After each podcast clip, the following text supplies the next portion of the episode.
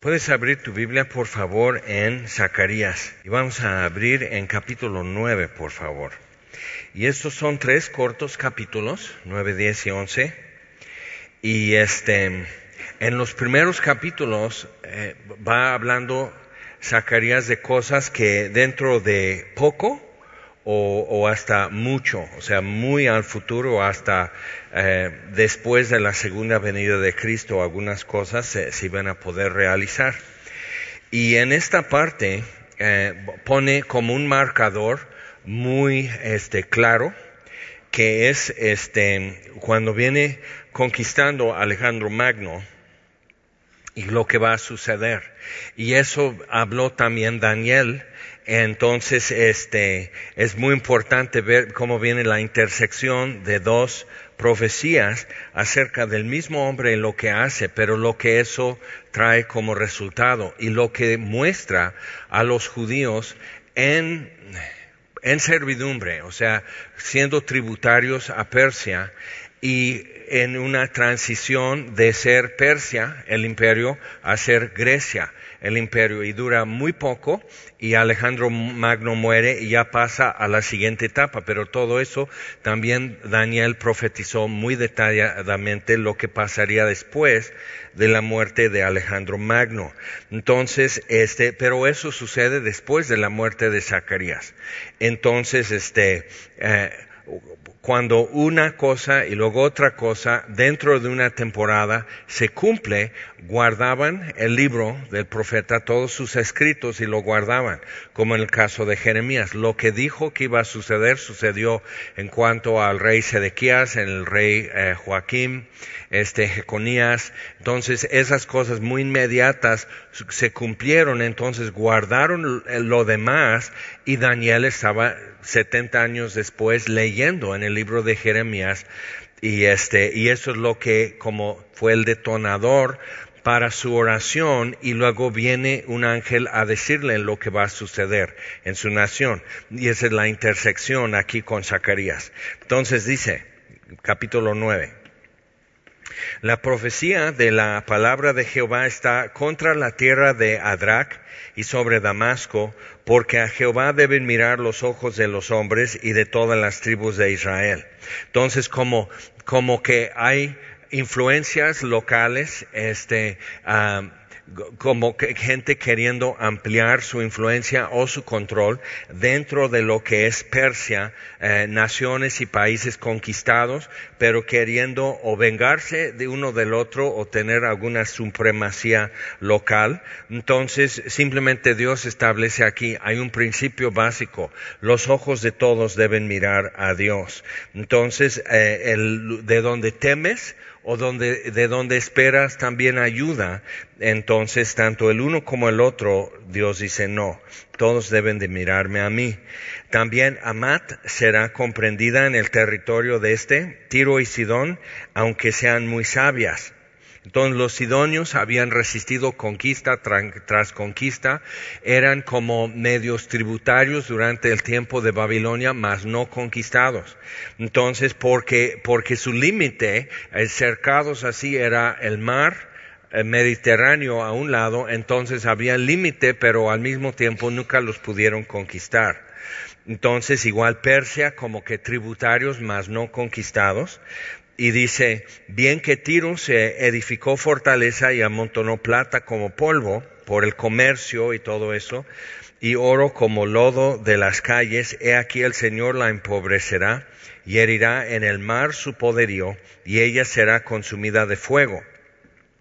Y eso lo cumplió Alejandro Magno. Entonces venía conquistando, si, si entiendes la geografía, viene de Grecia, pasando a Macedonia por todo lo que después fue este ah, tierra conquistada ya como Macedonia, lo que es ahora este eh, Albania y, lugares así, pasa el estrecho de mar para entrar a lo que es ahora Turquía y este, los romanos lo llamaban Asia Menor y de ahí empieza a descender este, a Siria, Líbano y todo eso y queriendo ya tomar Persia.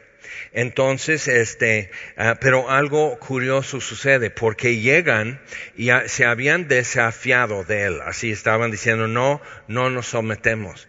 Y el sumo sacerdote de aquel entonces tuvo un sueño y en que Dios le, dijo que se vistiera de su, su vestimenta sagrada con los demás sacerdotes y levitas y todo de blanco y que el pueblo entero de Jerusalén saliera igual de lino blanco y a recibir a Alejandro Magno.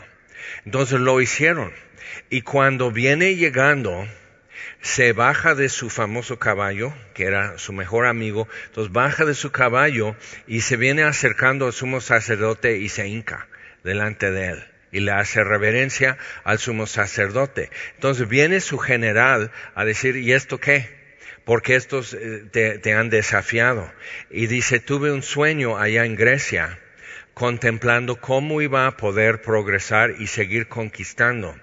Y, una, y vi este hombre, en esta vestimenta con el efod y los bordados de azul y las campanas de oro y el turbante y la placa que dice santidad a Jehová con el nombre de Dios escrito.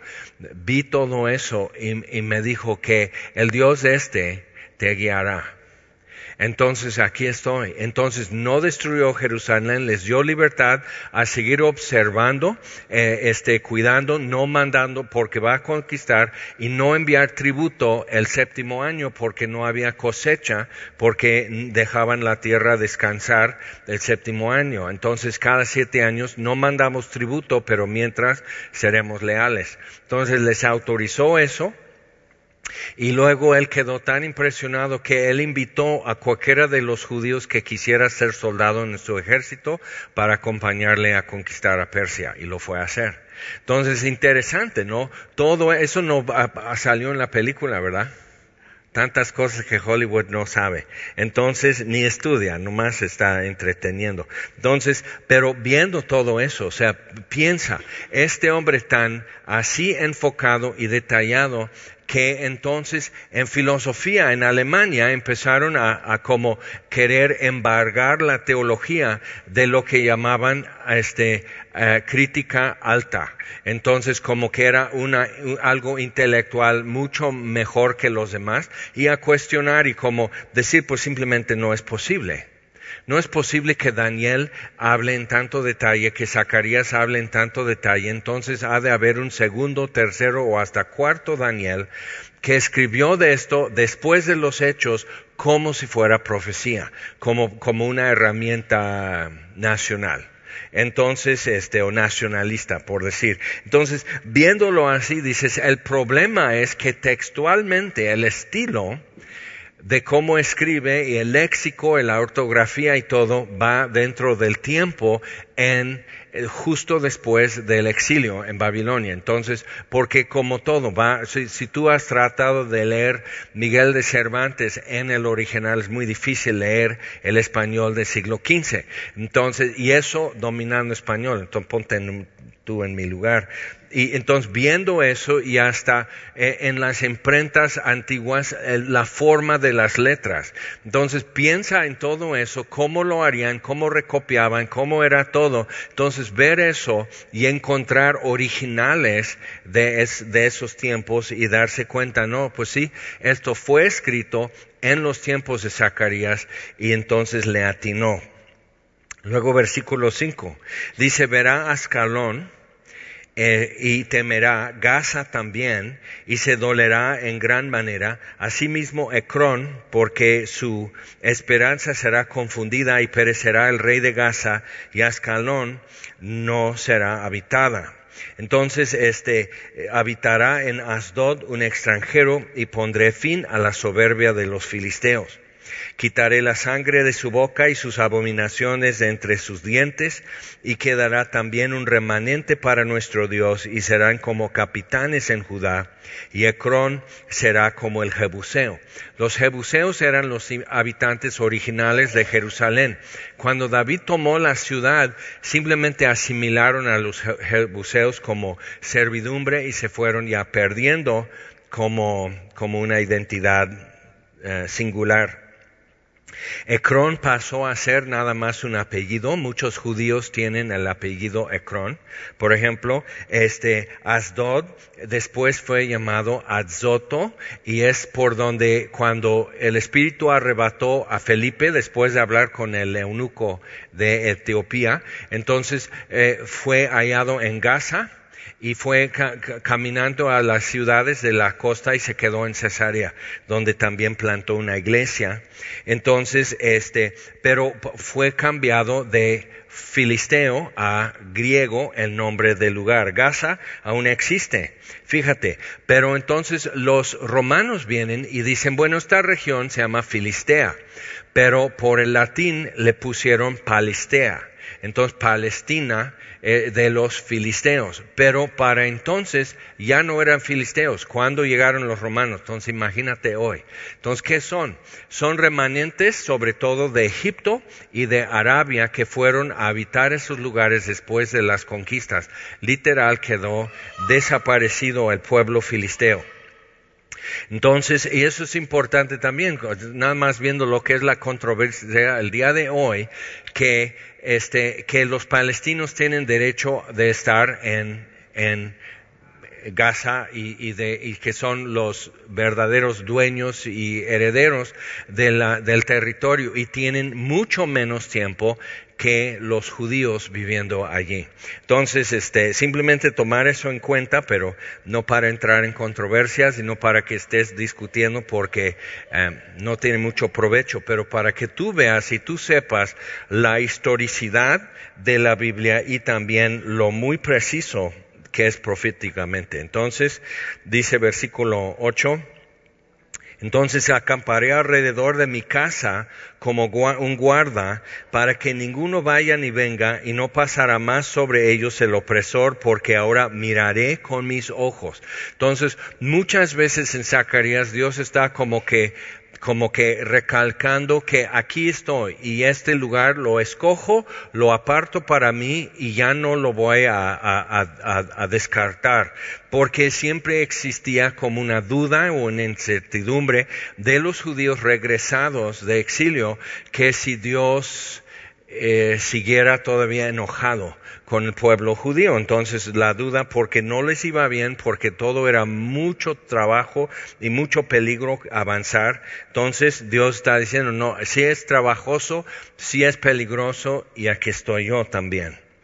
Eh, versículo 9, interesante, ve el contexto de lo que él está hablando, de lo que viene en un futuro, después de ese tiempo de Alejandro Magno, versículo 9. Alégrete mucho, hija de Sión, da voces de júbilo, hija de Jerusalén, y aquí tu rey vendrá a ti, justo y salvador, humilde, y cabalgando sobre un asno, sobre un pollino, hijo de asna. Entonces puedes imaginar por qué en la entrada triunfal, ahora, no era tan así fuera de común que alguien de la realeza o alguno de los líderes o jefes de militares o algo así cabalgara en un burrito que nadie había montado, porque era una forma de jaripeo en chiquito, sin cuernos, y es tanto peligro, pero lo más probable, el burro simplemente lo que hace es que agacha su cabeza, abre sus, sus manos, por decirlo así, hace así, y no más tiene que hacer eso, o sea, no tiene que patear o, subir eh, eh, nada, o sea, y simplemente sales disparado. Entonces, él se para así, son muy ágiles, en ese sentido, su, o sea, el largo de un burro y más de un burrito, entonces es que si él se para y da vuelta así, tú sigues para allá. Entonces era como un jaripeo. Y cuando piensas en lo que siempre lo dicen porque otra vez Hollywood y, los productores y cuando han hecho y, luego aunque el Papa esté supervisando la producción, nadie realmente ha ido a Medio Oriente para ver cómo hacen con los burritos. Entonces, lo que, o sea, siempre ponen a Jesús y todo tranquilo y el burro como, como sedado o algo así, el burro va así, casi igual diciendo, así, bendiciones a todos, y o sea, entonces, pero, pero no viendo que realmente, y las, entonces las palmas que traían eran para hacer esto, para hacer una cerca y hacer un pasillo por donde el burrito tendría que ir caminando. Entonces le van cerrando atrás para que él camine. Ahora ponían sus, sus ropas, sus mantos y todo eso sobre el camino, en parte por respeto y reverencia, porque mira nada más y también porque si el jinete cae, hay un cojín entonces era una cosa, o sea, comunitaria distinta a lo que tú ves en las Américas o en Europa o en Asia.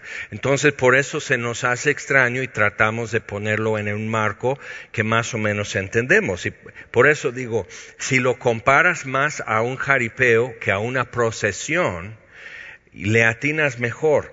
Pero entonces, por eso, humilde porque no era, un, no era una caminata o una cabalgada majestuosa o de dignidad, sino de humildad realmente. Pero otra vez que la, la, parte de todo eso más importante es, he aquí tu rey vendrá a ti. Acuérdate, en ese tiempo Zorobabel es un descendiente lineal, es el heredero actual de David. Entonces, pero no es rey, es gobernador de la provincia de Judea. Entonces tendría el derecho ante Dios y su pueblo de ser rey, pero no puede ser porque es simplemente una provincia del imperio de Persia. Ahora viene Alejandro Magno, ahora es Grecia, sigue el mismo problema. Alejandro se muere y sus cuatro generales dividen el imperio griego en cuatro partes y otra vez queda y hasta se va empeorando. Entonces Antíoco empieza a embravecerse, empieza a oprimir, em, empieza el tiempo de los macabeos y este, profana el templo que, que aquí están apenas terminando.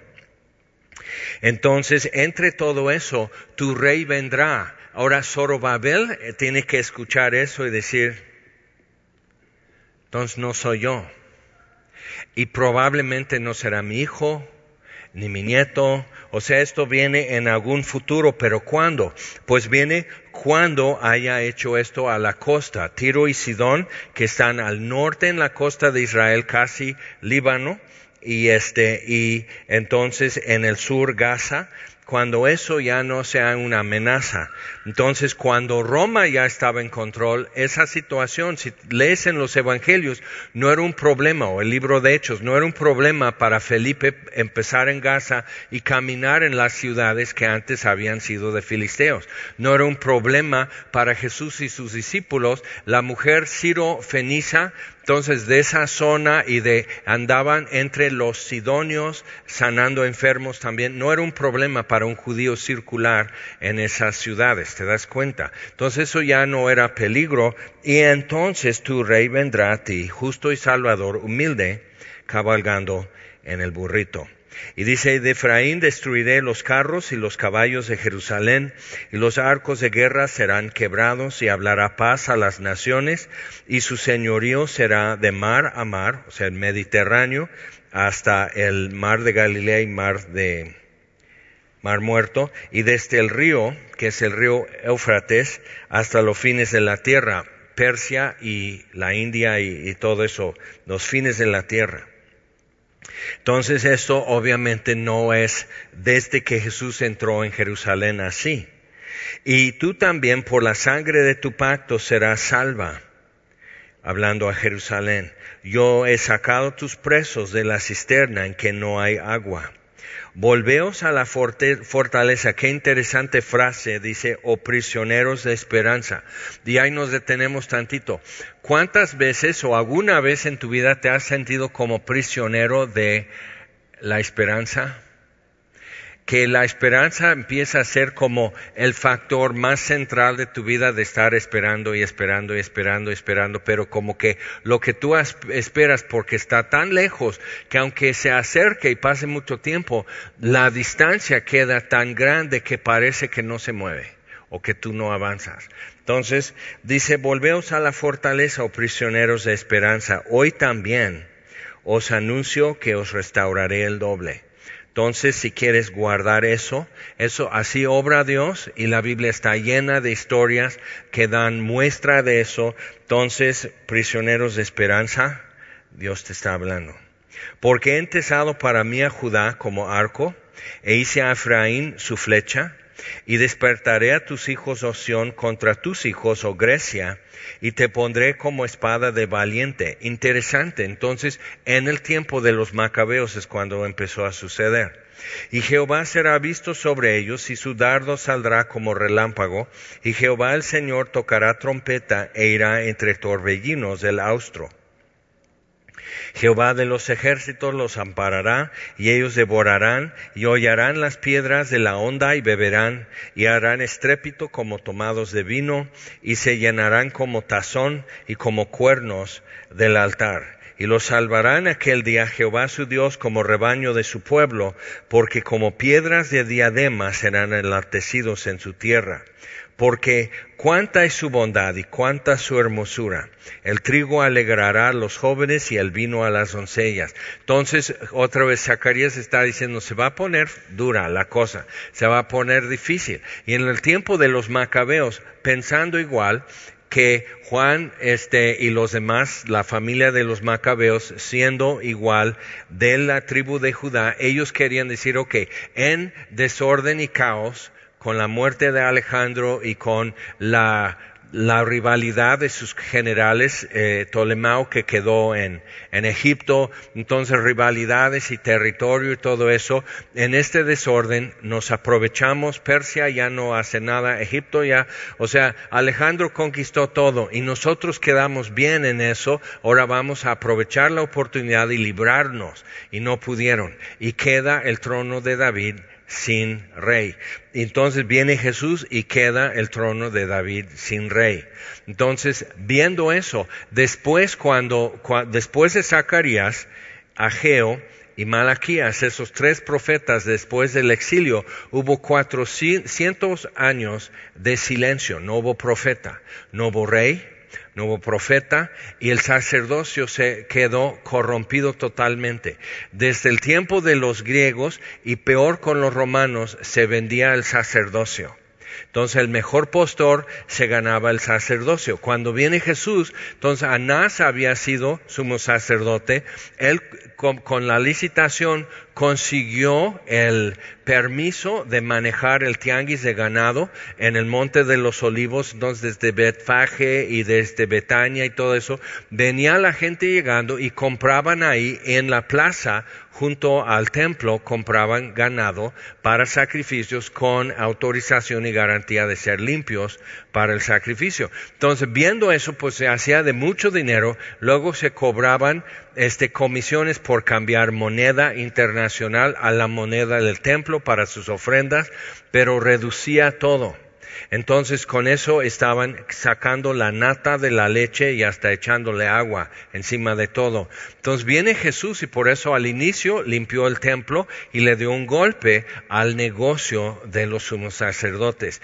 Cinco de sus hijos de Anás fueron sacerdotes después de él y por fin su yerno, Caifás, fue el sumo sacerdote cuando Jesús fue crucificado. Entonces, pensando en eso, o sea, ponte a pensar, eso es una mafia en Jerusalén del sumo sacerdocio, ya corrompido totalmente. Entonces, ya no hay rey, no ha habido un profeta hasta Juan, 400 años, y solo vino Juan para preparar el camino al Mesías. Entonces, si tú supieras, como Zacarías o ellos, si tú supieras, esto está difícil, pero si supieras lo que viene y que realmente lo poquito que falta después de milenios esperando, después del huerto de Edén, después de, del arca de Noé y salir y otra vez una promesa de Dios, después de Abraham y la promesa, después de salir de Egipto de, esclavitud y cruzar el Mar Rojo y cada paso en su historia y la reina Esther librando a su pueblo de muerte y todo eso y tú dices, bueno, hemos sobrevivido todo, hemos sido infieles y Dios nos ha perdonado, hemos sido dispersados y Dios nos ha traído de nuevo a la tierra y nos falta esto para ver el deseo de las naciones, para, para llegar a eso. ¿Te aguantarías? Entonces, porque cuánta es su bondad y cuánta su hermosura. El trigo alegrará a los jóvenes y el vino a las doncellas. Capítulo 10. Pidid a Jehová lluvia en la estación tardía. Acuérdate, en esos tiempos estaban sufriendo por sequías, como dice en Ageo. Jehová hará relámpagos y os dará lluvia abundante y hierba verde en el campo a cada uno. Porque los terafines han dado vanos oráculos y los adivinos han visto mentira. Han hablado sueños vanos y vano es su consuelo, por lo cual el pueblo vaga como ovejas y sufre porque no tiene pastor. Ahora, los terafines eran los ídolos como de cada hogar. En lo que, lo que mucho se tiene ahora, por ejemplo, un crucifijo, una virgencita, un San Francisco eh, con un pajarito en la mano y un, conejito, un venadito a sus pies. O sea, eso como es decoración casi, pero es algo que, que muchas veces se va heredando. Hay cruces en los caminos y demás cosas. Entonces, todo eso, dice, es, es muy parecido a lo que ellos tenían. No era como decir, aquí está Baal, sino esto es una representación de mi tribu y mi familia. Entonces, piensa en los indios del estado de Washington y parte de Canadá con su poste.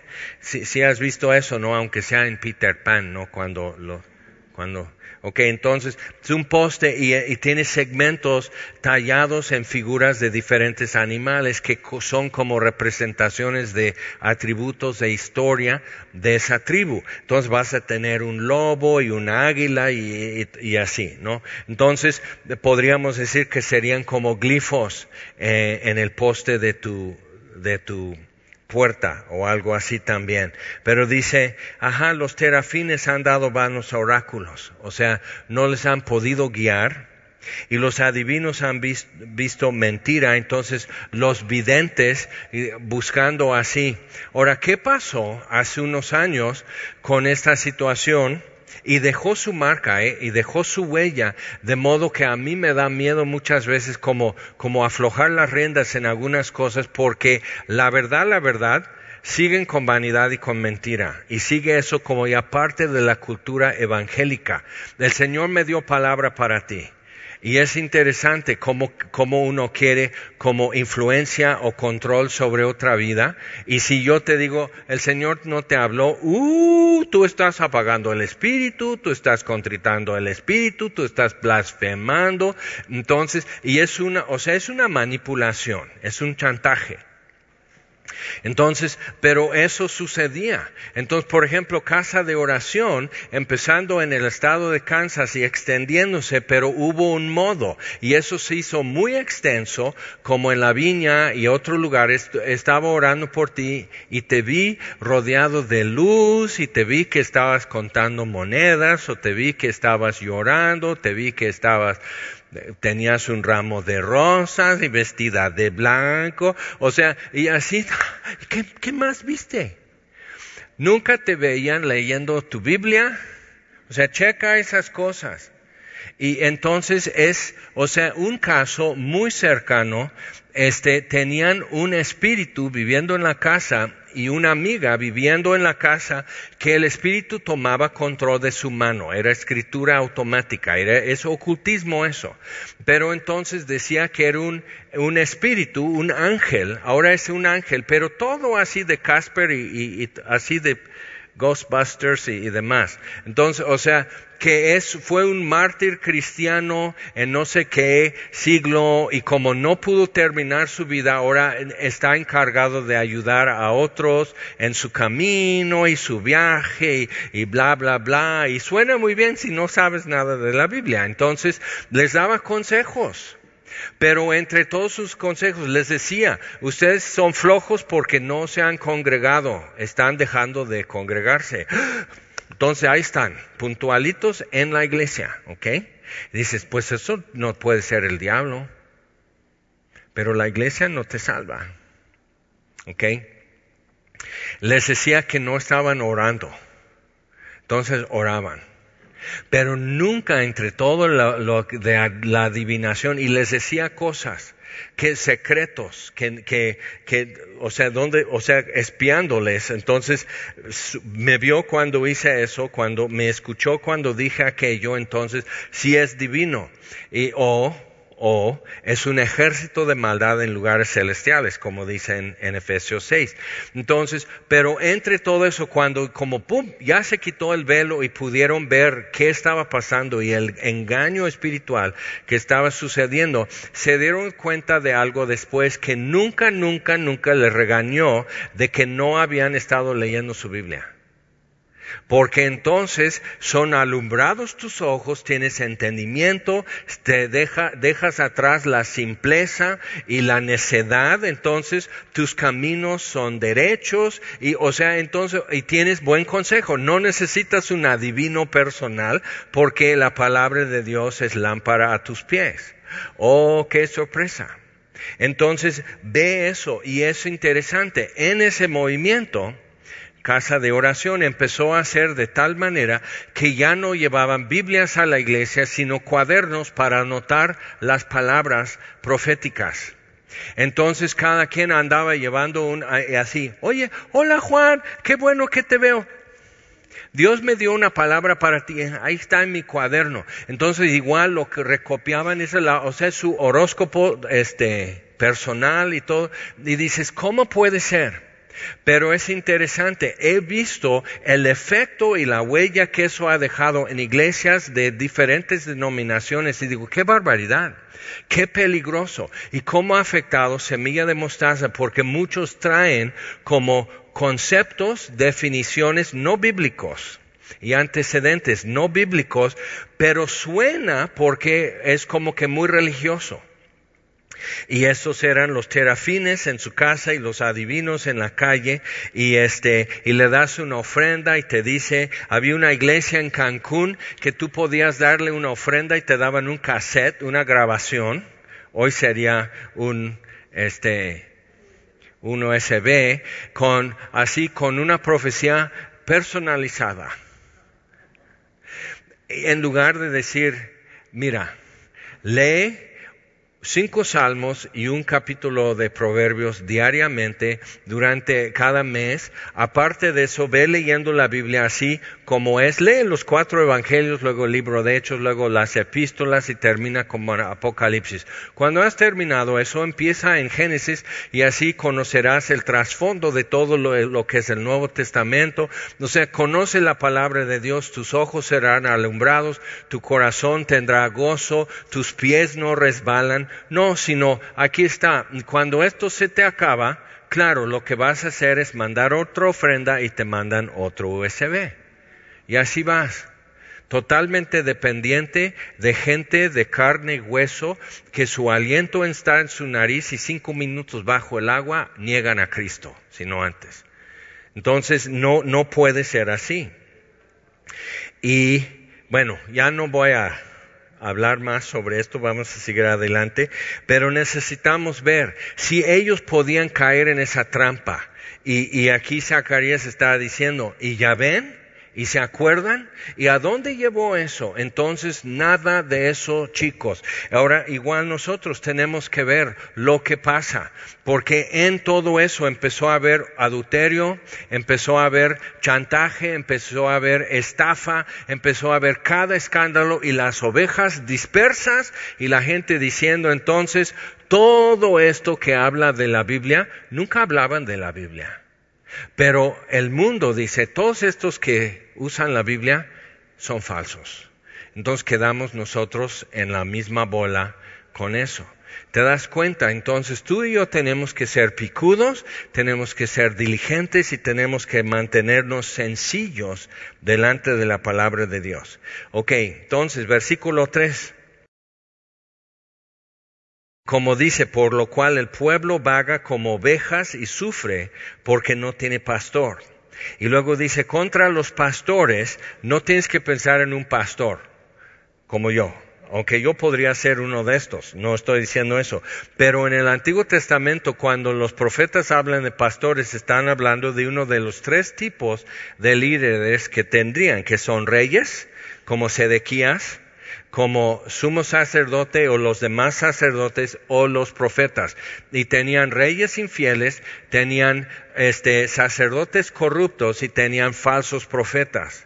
Entonces era peligroso. Y entonces Jeremías dice, yo soy el único. Elías dice, yo soy el único. Ya nadie teme a Dios, ya nadie habla de su parte. Bajo este Josafat con, con, el rey de Israel y dice, y todos sus profetas están profetizando y es una locura y andan borrachos y todo eso en según en el espíritu. Y Josafat dice, no hay ninguno aquí que sea como profeta de Jehová porque profetizan muchas cosas raras. Hay uno, dice Acab, pero él nunca dice buenas cosas acerca de mí adivinar por qué. Ni necesita ser profeta acá para saber por qué todo profeta que hable de parte de Dios habla mal de ti. Entonces, teniendo eso, esa era la situación y aquí Zacarías está diciendo, para nada, para nada tenemos que volver a eso. Contra los pastores se ha encendido mi enojo y castigaré a los jefes pero Jehová de los ejércitos visitará su rebaño, la casa de Judá, y los pondrá como su caballo de honor en la guerra. De él saldrá la piedra angular, o sea, de Jehová, de él la clavija, como para fijar las tiendas, otra vez una cultura nómada, y de él el arco de guerra, de él también todo apremiador. Y es interesante decir, ok, la piedra angular establece el nivel, de, algo, si tú ves alrededor aquí en el auditorio, el piso está a desnivel y ni, lo sabías, pero el piso está a desnivel. Pero si, si, te fijas en las bases de todas las columnas, de este lado están como enterradas, están a menos nivel que el piso y de este lado están como 20 centímetros alzados. Para agarrar un nivel medio, el día que se componga el piso, estos ya marcan nuestro nivel. Entonces la piedra angular saldrá de él, poniendo otra vez, esto es ras, esto es por donde el hilo tiene que salir de aquí para todos lados para decir, esto es nivel. Y luego la clavija ya para fijar y también el arco de guerra para vencer, y de también de él todo apremiador.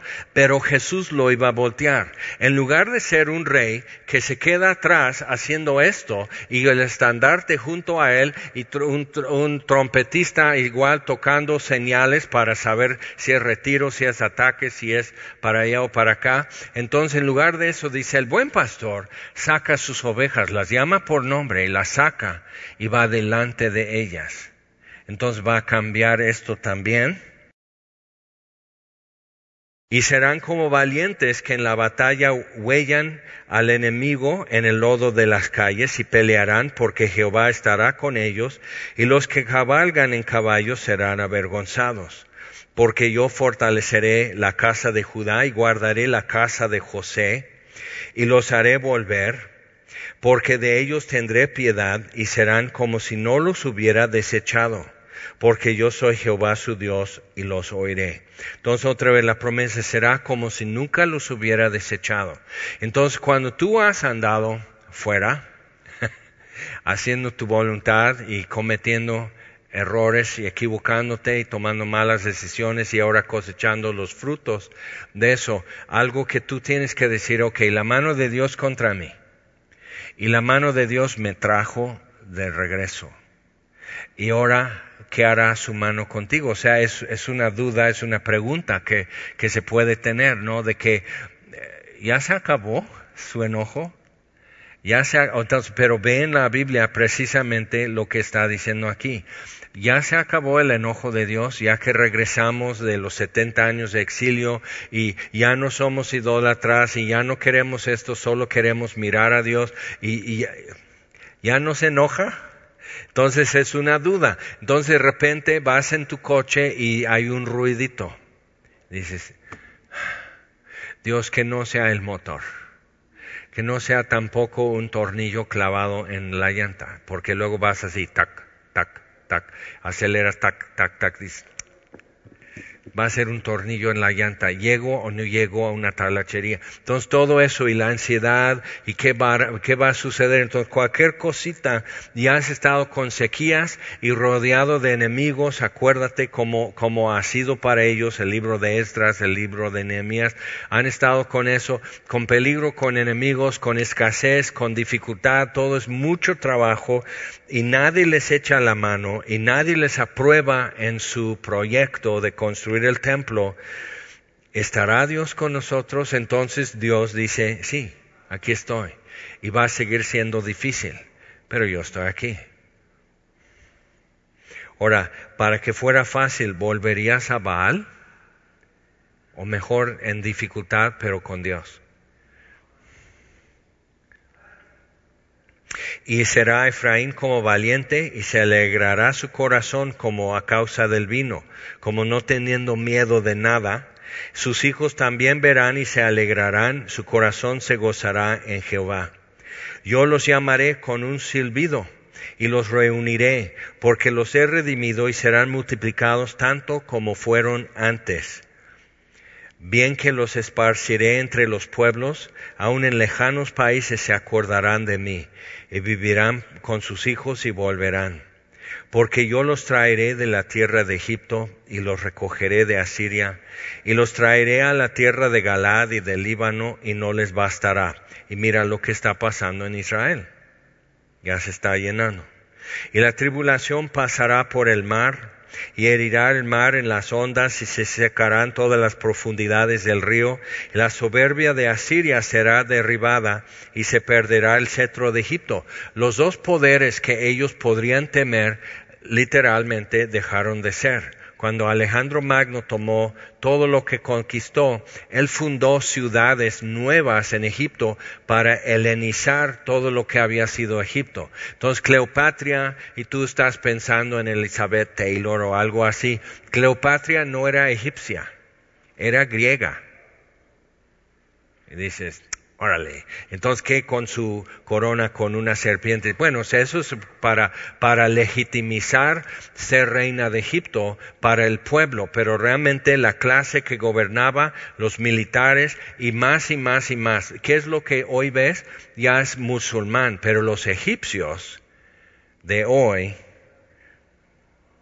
ya son griegos. Entonces tienes que pensar, órale, como el mestizaje, en México y la controversia que si a los 68 años ya te dan pensión, dices, no, pues yo, entonces, a ver, saca, tienes que hacer toda una prueba de ADN para decir, no, a los 65 me toca y no espero tres años porque yo soy de pura sangre y, y los demás, los blancos chuparon faros, ya no les toca nada. Entonces, o sea, ¿cómo? Pero eso es lo que sucede, cambian los pueblos y Dios sabe quién es quién y dónde están los todos. Entonces dice, yo con un silbido los voy a juntar lo que para nosotros sería hacer filas y, prueba de ADN y paternidad y toda la cosa, simplemente para decir, ok, tú eres y tú no, y tú sí, y tú no, y Dios simplemente así, ya están formados. Bien que los esparciré entre los pueblos, aun en lejanos países se acordarán de mí y vivirán con sus hijos y volverán y lo hemos estado viendo durante 60, 80 eh, años como han estado regresando. Porque yo los traeré de la tierra de Egipto y los recogeré de Asiria y los traeré a la tierra de Galad y del Líbano y no les bastará. La tribulación pasará por el mar, herirá en el mar las ondas, se secarán todas las profundidades del río, el Éufrates, y la soberbia de Asiria será derribada y se perderá el cetro de Egipto. Y se perdió. Y luego Julio César y Marco Antonio y todo, eso, y los romances y conquistas y todo eso. Pero el cetro de Egipto ya no era de Egipto, sino de Grecia y después de Roma. Yo los fortaleceré en Jehová y caminarán en su nombre, dice Jehová.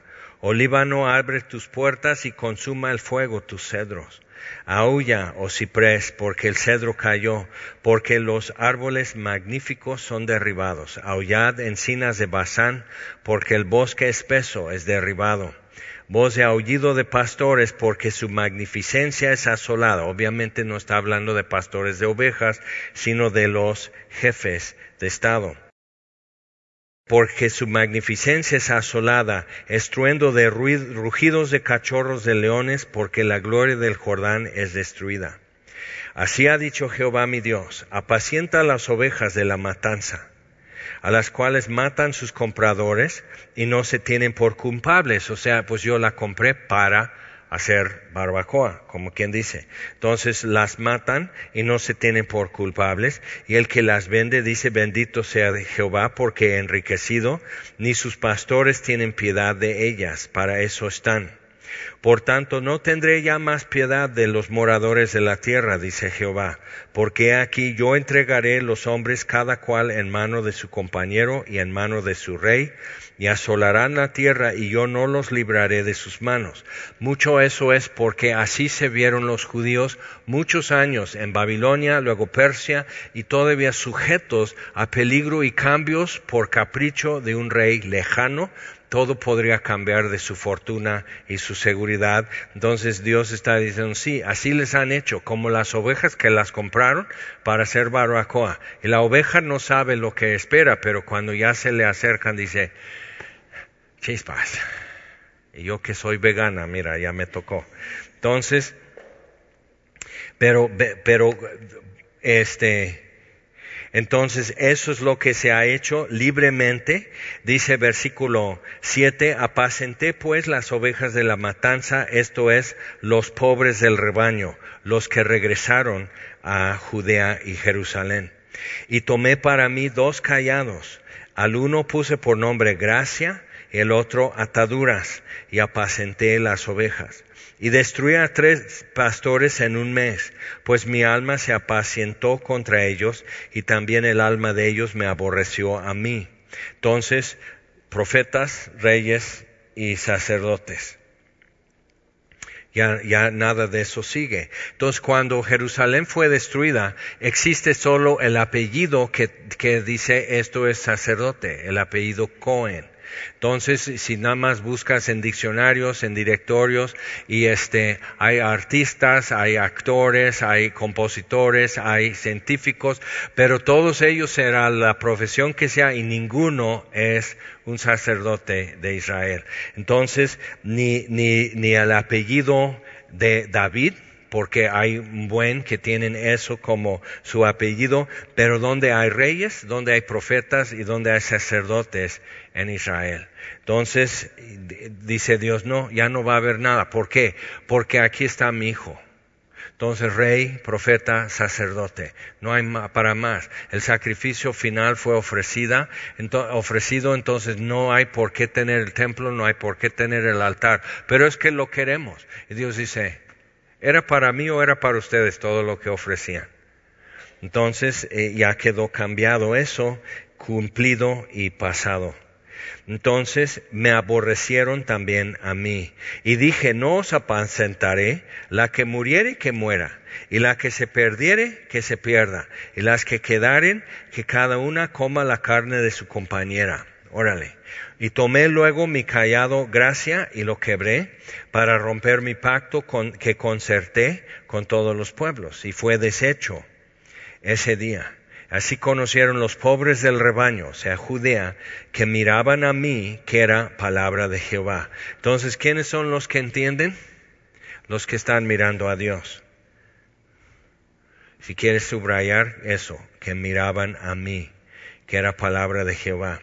Y les dije, si os parece bien, dadme mi salario, y si no, dejadlo. Y pesaron por mi salario treinta piezas de plata. Y me dijo Jehová, échalo al tesoro, hermoso precio con que me han apreciado. Y tomé las treinta piezas de plata y las eché en casa de Jehová al tesoro. Eso se cumplió cuando Judas concertó con los sacerdotes treinta piezas de plata.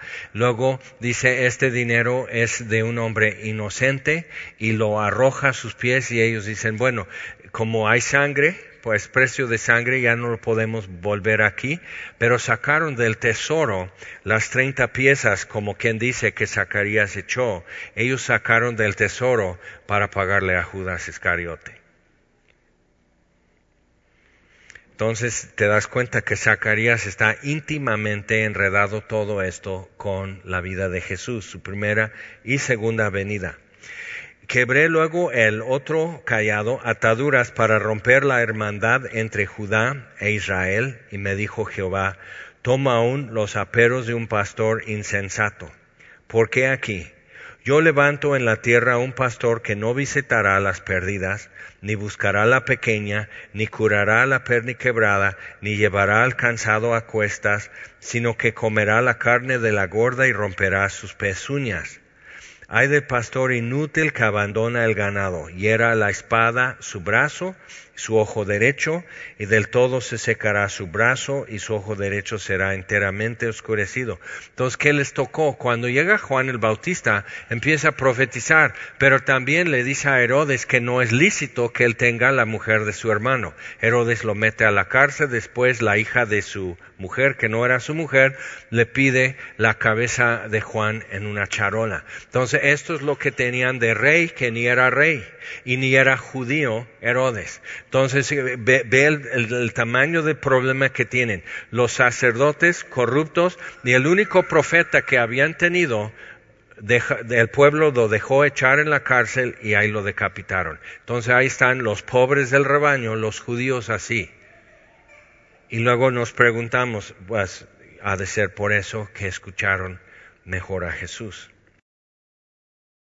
Entonces Dios aquí dice, eh, hiera la espada su brazo, su ojo derecho, su ojo sea también oscurecido. Ya los tres capítulos que faltan aquí están hablando del, del, futuro de Jerusalén y ya el enfoque es totalmente hacia un futuro final y la segunda venida de Cristo. Y eso ya lo veremos en ocho días. Vamos a orar.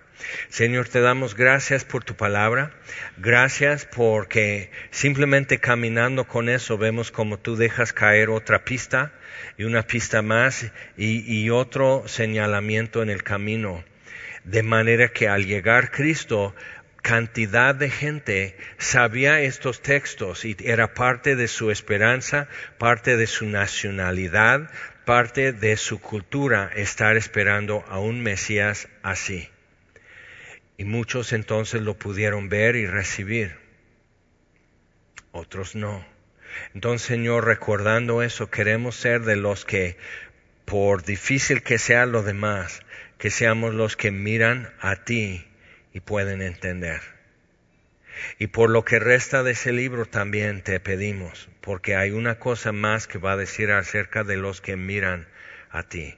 Entonces, Señor, esperando en ti y confiando en ti, colócanos y ubícanos en el segmento de historia que ocupamos para saber qué tiempos están sobre nosotros y qué hacer con nuestra vida. Y te lo pedimos en el nombre de Jesús. Amén. Señor les bendiga.